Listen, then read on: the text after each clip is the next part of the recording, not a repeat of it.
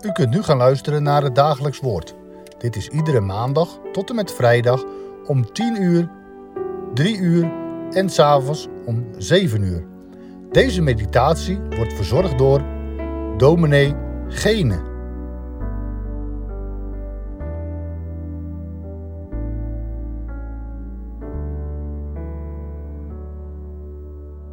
Hartelijk welkom, luisteraars, bij deze nieuwe uitzending van het dagelijks woord. Ik groet u hartelijk vanuit de Melkweg, de studeerkamer waar ik deze meditatie opneem. We lezen vanmorgen, vandaag, uit het Marcus Evangelie hoofdstuk 12, vers 28 tot en met 34. Ik lees u dat eerst voor. En een van de schriftgeleerden, die hen hoorde reden twisten, en wist dat hij, de Heer Jezus, hun goed geantwoord had, kwam naar hem toe en vroeg hem: Wat is het eerste van alle geboden? En Jezus antwoordde hem: Het eerste van alle geboden is: Hoor Israël, de Heere, onze God, de Heere is één.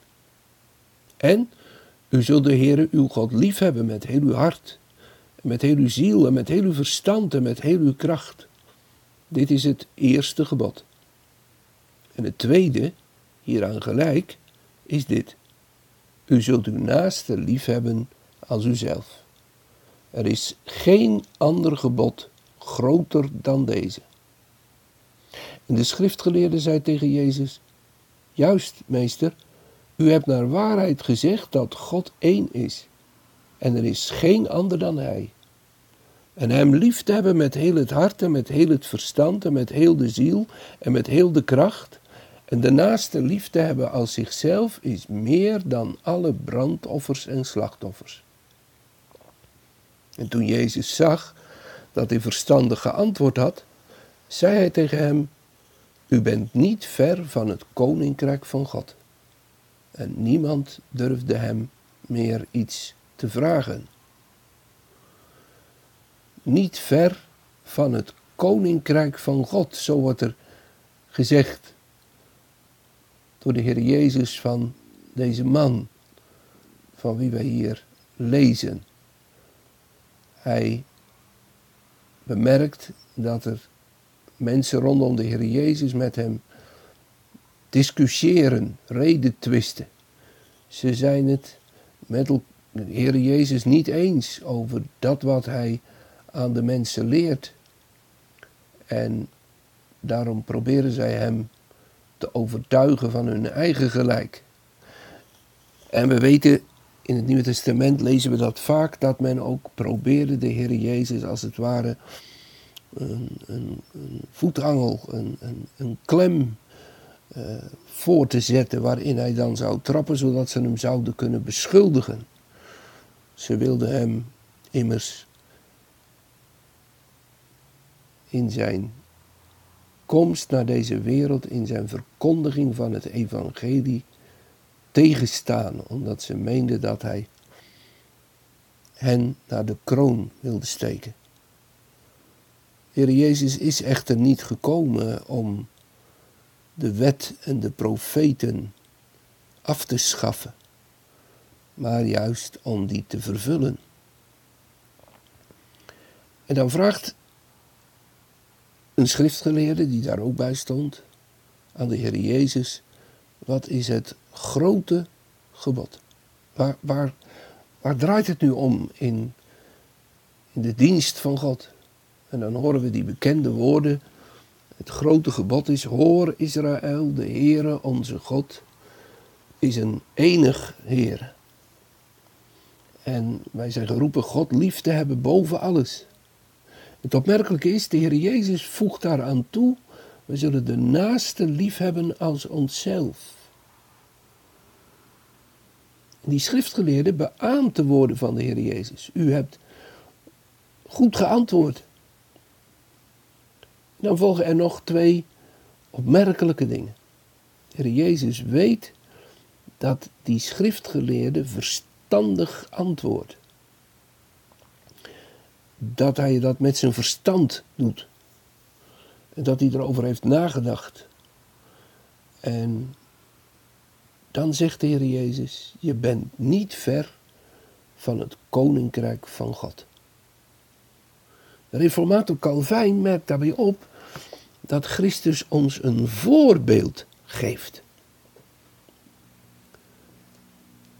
Namelijk hoe wij zullen omgaan met mensen in wie we ook zulke verstandig begrijpen en overleggen van het woord van God opmerken. Niet om iemand nu te prijzen en te zeggen: Oh, wat ben jij een kenner van de Bijbel en wat ben jij een gelovig mens. Nee, maar veel meer om zo iemand aan te sporen.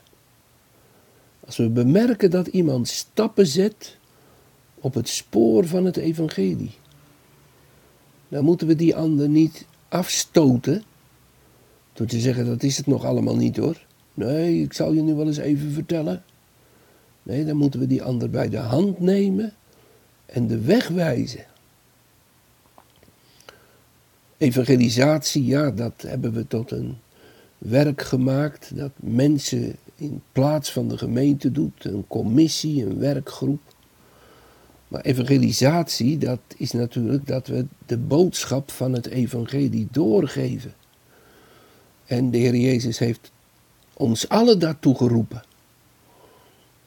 Wij zijn alle mensen geroepen om het evangelie aan anderen door te geven. Als we zelf geroepen worden tot het heil in de Heer Jezus Christus, als we worden aangesproken, als de genade van Christus ons op de knieën brengt om van Hem genade te vragen, dan leren we ook iets van de liefde van Christus voor zondaren kennen. Dan krijgen we oog voor de nood van de medemens buiten Christus. Vroeger zei men daarom wel, genade is gunnend. Calvijn legt verder uit dat het zo kan zijn dat iemand die nog in dwalingen verwikkeld zit en met gesloten ogen rondloopt, toch dan al op het spoor van het evangelie terecht kunnen komen. Je kunt soms denken, iemand, ja, wat is het nu dat, dat het evangelie nog niet werkelijk in zijn hart en leven baan breekt? Calvijn zegt, dan worden die mensen als het ware voorbereid om in de loopbaan van de Heer te gaan. Dat betekent niet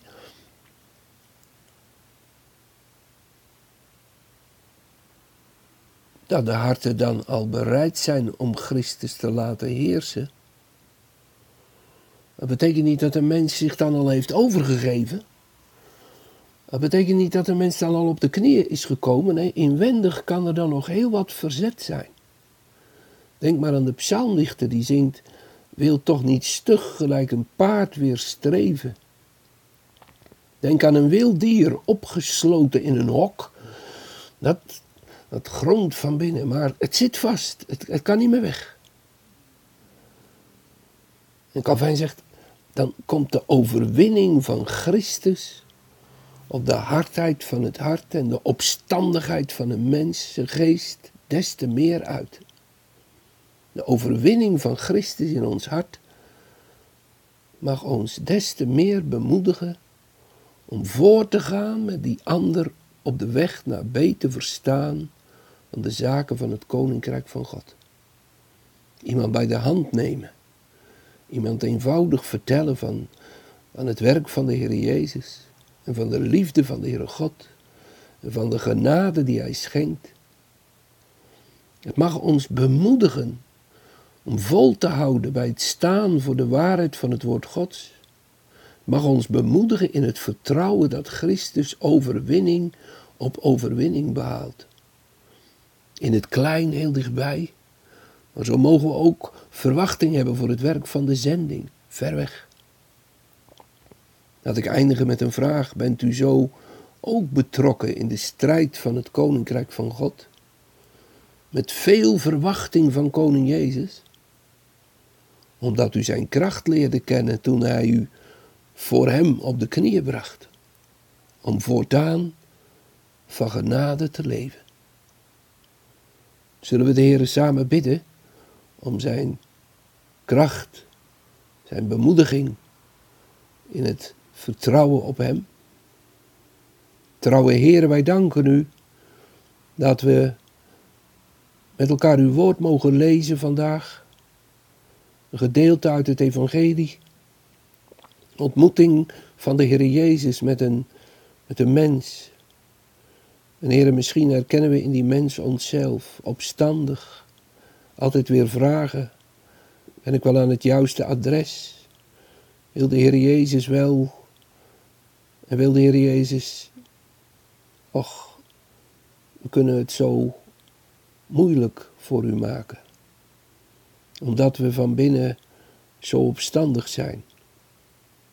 En heren, dan, dan worden we ook onbekwaam om in uw dienst te dienen. Dan zijn we ook niet geschikt om voor een ander tot een hand en een voet te zijn. We bidden van u, geef ons dat. Dat we dat mogen leren, dat we hier door dit voorbeeld van de Heer Jezus bemoedigd mogen worden. En dat we, dat we mogen letten op de kleine dingen. Op, op dat wat soms zomaar ineens even voor ons oog geopend wordt. En we zien dat u toch doorgaat met uw werk. En dat we ervan mogen lezen misschien. Op andere plaatsen in de Bijbel of eens in een bericht dat horen, of iemand die ons dat vertelt. Dat we daardoor bemoedigd mogen worden en mogen zien, Koning Jezus, die regeert. En die gaat voort. Wanneer dat we het ook mogen horen uit het werk van de zending.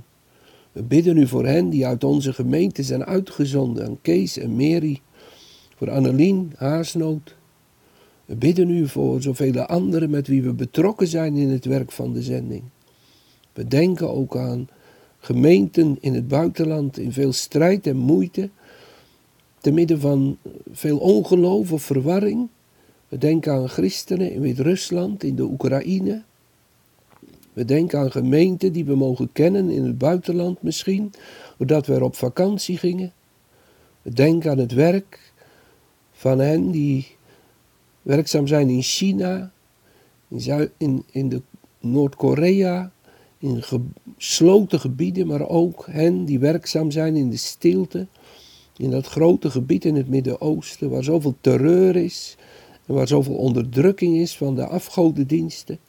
Heren, willen ons mee bemoedigen dat u voortgaat. En, en wilt u dan ook uw werk aan ons tonen, opdat we door bemoedigd mogen worden, ook vandaag, in deze zo moeilijke tijd. Maar we horen van jonge mensen en oudere mensen die ziek worden, in het ziekenhuis opgenomen worden, hoge verplegingsgraad nodig hebben. We bidden u ook, heren, zegen alle middelen die worden aangewend om de crisis te bestrijden, de pandemie tegen te gaan, bij ons, maar ook in die delen van de wereld waar men straatarm is en toch de straat op moet om zijn werk te doen, onder de mensen te komen om een broodje te verdienen, om centen bij elkaar te krijgen. Heere, gedenk en ontferm u. En doe dit alles. In de naam van uw Zoon, de Heer Jezus, bidden wij het u. Uit genade. Amen. Een hartelijke groet vanaf de Melkweg.